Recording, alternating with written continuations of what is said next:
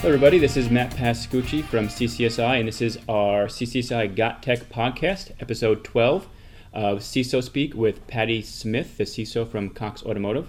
Uh, today, we're going to be speaking a little bit about vulnerability management in the cloud and how that affects your your cloud apps, your infrastructure that you're putting in the cloud, and just holistically what you have to do to be secure. So, Patty, thank you for having um, coming onto our podcast here. This has been awesome. Thank you for inviting me. So, the first question here is a lot of times we speak with clients, and due to the dynamic and elastic nature of the cloud, do you recommend using more of an agent based approach, a scanner, or a hybrid of both? So, we, we've seen both agents and dynamic scanners used. Um, both approaches have their own benefits. But to get the most accurate assessment of your environment, you may want to consider a hybrid approach. Uh, due to the ephemeral nature or short lived nature of, the, of a typical cloud environment where EC2 instances are spun up and torn down pretty frequ- frequently, agent based testing makes a lot of sense as the agents themselves can accurately identify instances that are currently alive in your environment versus those that may no longer exist. Uh, the continuous scanning and near real time reporting of vulnerabilities can be achieved using agents on each instance. The downside um, is that agents sit inside the EC2 instance and they may miss network related vulnerabilities. Uh, that's why a combination of both will give you the best picture of the vulnerabilities from both an internal and an external perspective of your cloud environment. Gotcha. So using a little bit of both is mm-hmm. usually the way to do it. So you can't really rely on just one. Right. Gotcha. So yeah, we've seen that as well. We've seen a lot of clients who have come to us and they just they don't know what to do, so they're pushing more agent-based things, and then they're looking for more of the network traffic. So it's it's a good way to see using both of these solutions on how you can really take both of them combined to have a better approach. Yeah, both both will be more of a holistic approach, right? Again, you can use just agents or you can use just appliances, but you may not get the full picture, full picture of the yeah. vulnerabilities. Gotcha. Awesome. So another question that we see a lot is with vulnerability management, you know, does this change depending on the service or deployment model that you're you're currently using? It does. Um, we have to move in sync with the changes that are occurring in technology, or we're, we're going to become irrelevant. Mm. So, for example, with agile and DevOps methodologies of engineering, if we can't provide teams with meaningful and actionable data in a very timely manner, it becomes irrelevant or a bottleneck. And when I say irrelevant, it's because you know it's nothing that can be done about a vulnerability that's present on an instance that's no longer alive in your account, right? I say bottleneck because if I'm telling an engineer of a vulnerability that was in their software after it's been deployed, then they have to backtrack. They have to fix it, they have to retest it, they have to redeploy it. And we've all been there in many cases, right? We, are still there. Um, but we have to make vulnerability management more self service and automated within the developer's pipeline. We should continue to have checks and balances, though, where security can act in more of a governance role, review the scans, follow up with the engineers. Um, but security also should help with en- helping engineers get there, right? We help them integrate vulnerability testing into their development processes, provide them with education and resources to quickly figure out how to fix the problems themselves. So it's not really as much a service or deployment model, but more of a process, how you're working together mm-hmm. with other teams and kind of making that liaison between the departments. Right. I mean, it really has changed a lot because you have to really educate developers to secure mm-hmm. their own code and provide them the, the ability to self identify their own problems versus coming to them afterwards. And do you see that from that standpoint, you know, with vulnerability management in the cloud or wherever that you can the, the quicker you can identify the less costly it is Absolutely. from either security I mean, or just you know cost of development?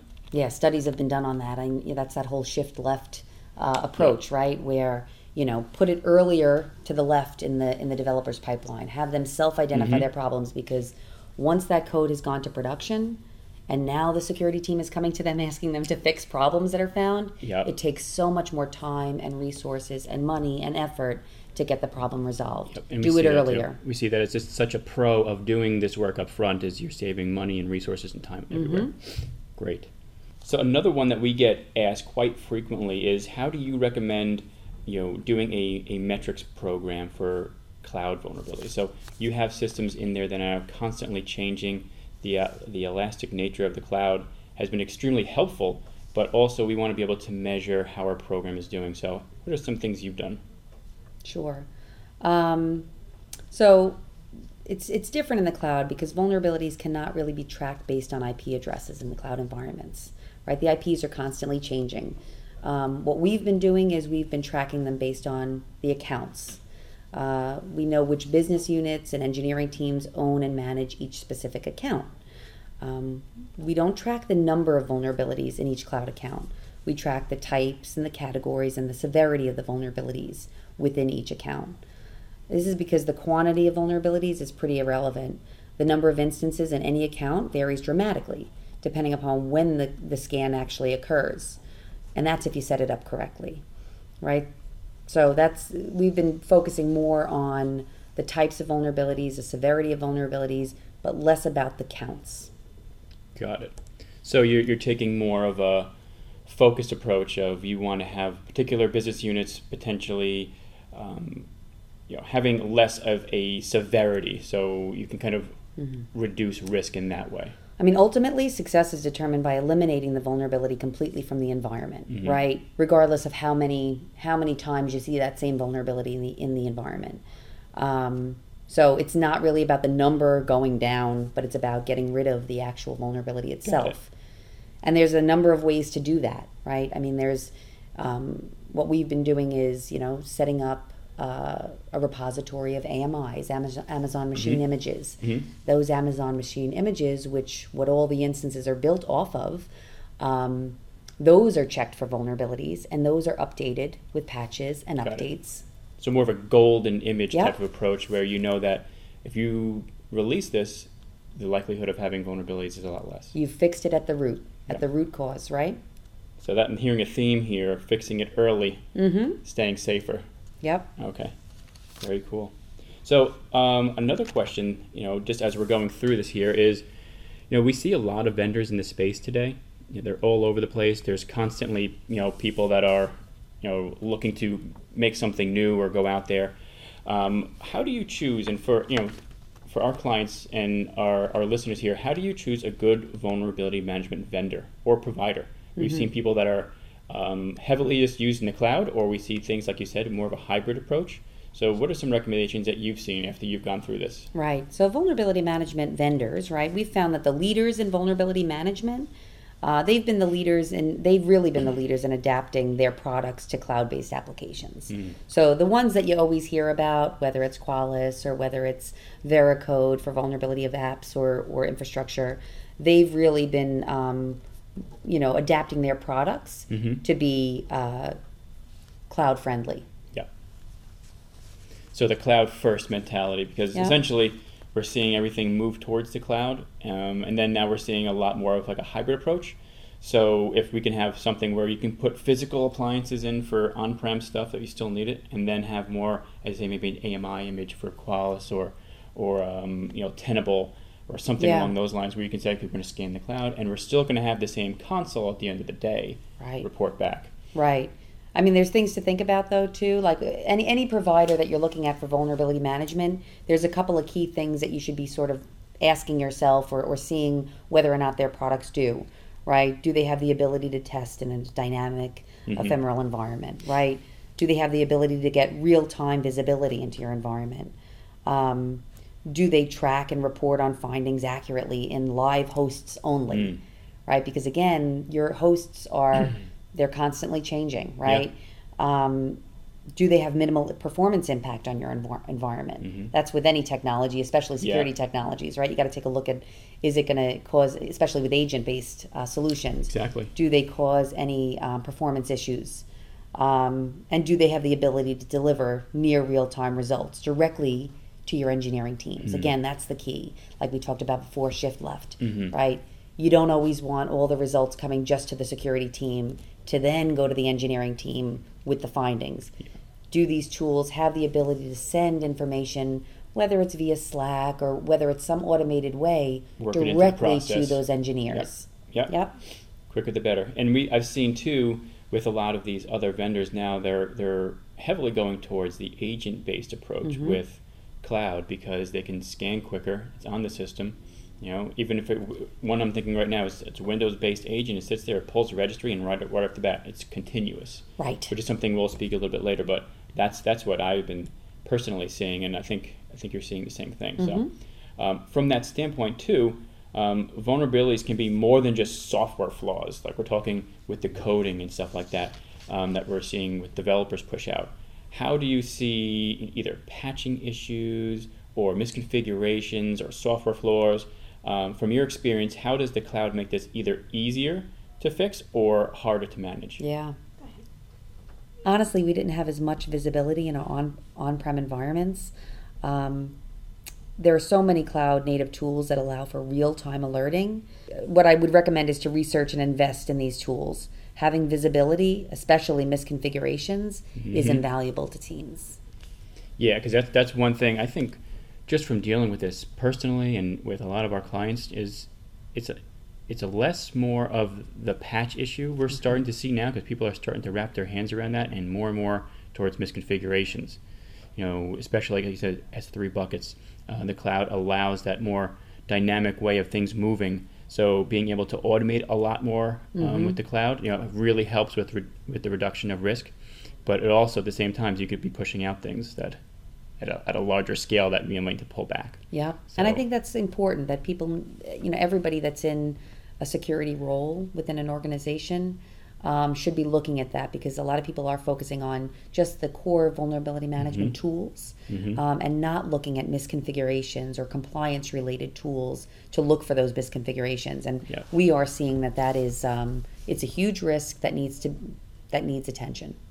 Perfect. Yep, because that's correct. Because we're, we're seeing the same exact things with multiple clients. So the industry is more shifting towards that as well.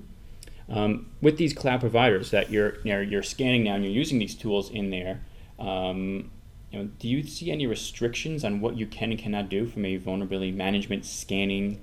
Because I know with like Amazon, if you're going to do any type of penetration test to systems that are there, you have to alert them first. Right.